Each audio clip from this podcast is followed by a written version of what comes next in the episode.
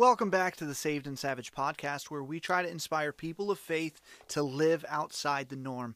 Today's episode is a bonus episode. I haven't done one of these in quite some time, but I had some things on my heart and on my mind, and I wanted to jump in the studio real quick. I'm here all by myself, but I wanted to give you guys some things that were going on in my own heart. Um, there's this verse in Matthew 25 where Jesus is basically instructing us to feed the hungry, clothe the naked, and ultimately just be friends to people who are alone. And I think sometimes we really overcomplicate the gospel and we really overcomplicate ministry. Uh, in John 13, Jesus says, People will know you are my disciples if you'll love one another.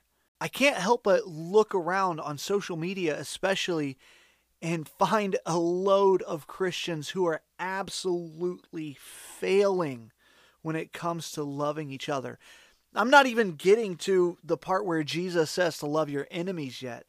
He, I'm just saying, even loving loving other Christians, loving other pastors, I think we are absolutely, utterly failing. I think sometimes we would have loved it if Jesus said, You will know, or people will know you are my disciples if you can walk on water. Or like people will know you are my disciples if you can turn water into wine. I think some of us think speaking in tongues, I'm not going to say that's heresy, but I mean, I'm I am a Pentecostal pastor, but I think some of us think that speaking in tongues is the ultimate uh, goal, when the truth is, loving people is the ultimate goal. Can't help but think the reason why some of us can't love people or reason why we're failing so miserably is because we just don't know what that means. We don't know what it looks like to love people, especially loving our enemies. Now, I personally have a hard time understanding love your enemies because I frankly don't think I have many.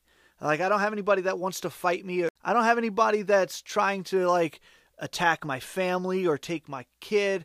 I don't have anybody that's trying to like pillage my village, you know, like there's nothing going on like that. I don't feel like I have too many enemies.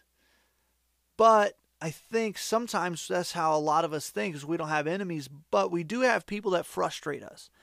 There are pro- there's probably somebody in your life that is just annoying, that talks too much and talks too loud, and you just don't like being around them. I would argue that those people are going to fall under the love your enemies scripture.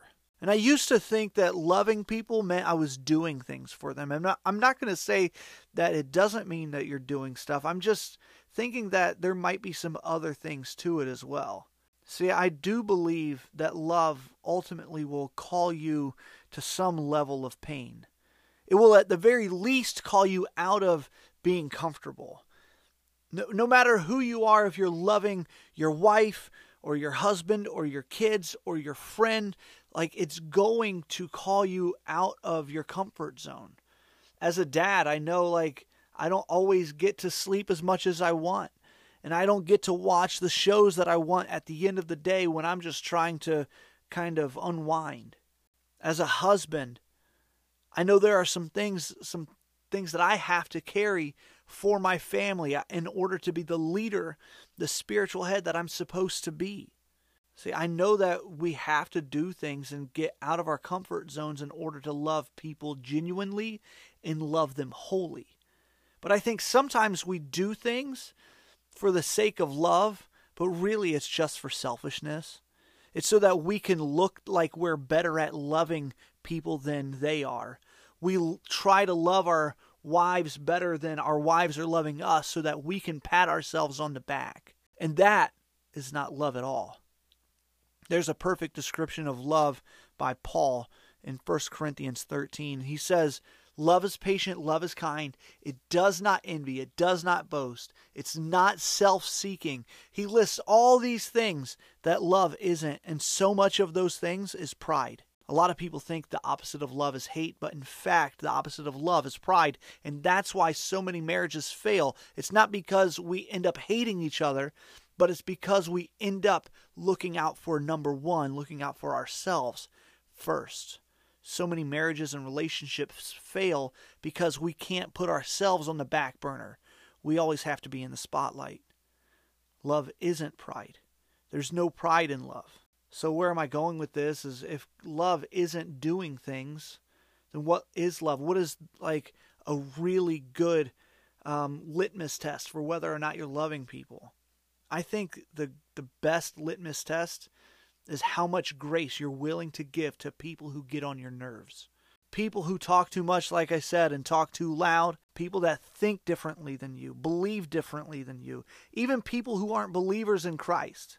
People who, especially people these days who vote differently than you and have different political backgrounds. How much grace are you able and willing to give to those? Grace. Grace is what you give when somebody doesn't deserve it. A lot of us get grace and mercy confused, but they are very different. Mercy is when you give something to somebody that they don't deserve. Grace is not giving something to somebody when they do deserve it. How many times have you not given somebody something that they deserve? Meaning, even like just a tongue lashing, just like that comment that you just have to post on somebody's social media. We've got to be good at giving grace when people just don't deserve it. And I know it's hard. And I know sometimes you just can't walk away. I know sometimes it's hard to highlight everything and hit the backspace button and just move on. But, guys, it's what we are called to do as sons and daughters of God. Remember, if we're going to love people, if we're going to love people the way that Jesus wants us to love them, if we want people to look at the church as the bride of Christ, that's spotless, that's without blemish. The only way they're going to know that we are of Jesus, for real, of Jesus, is if we are able to love people. Our sermons don't matter, our events don't matter. Our attendance on a Sunday morning even doesn't matter. Our steeples and stained glasses for sure doesn't matter. The only thing that matters is whether or not we can love people where they are, no matter who they are.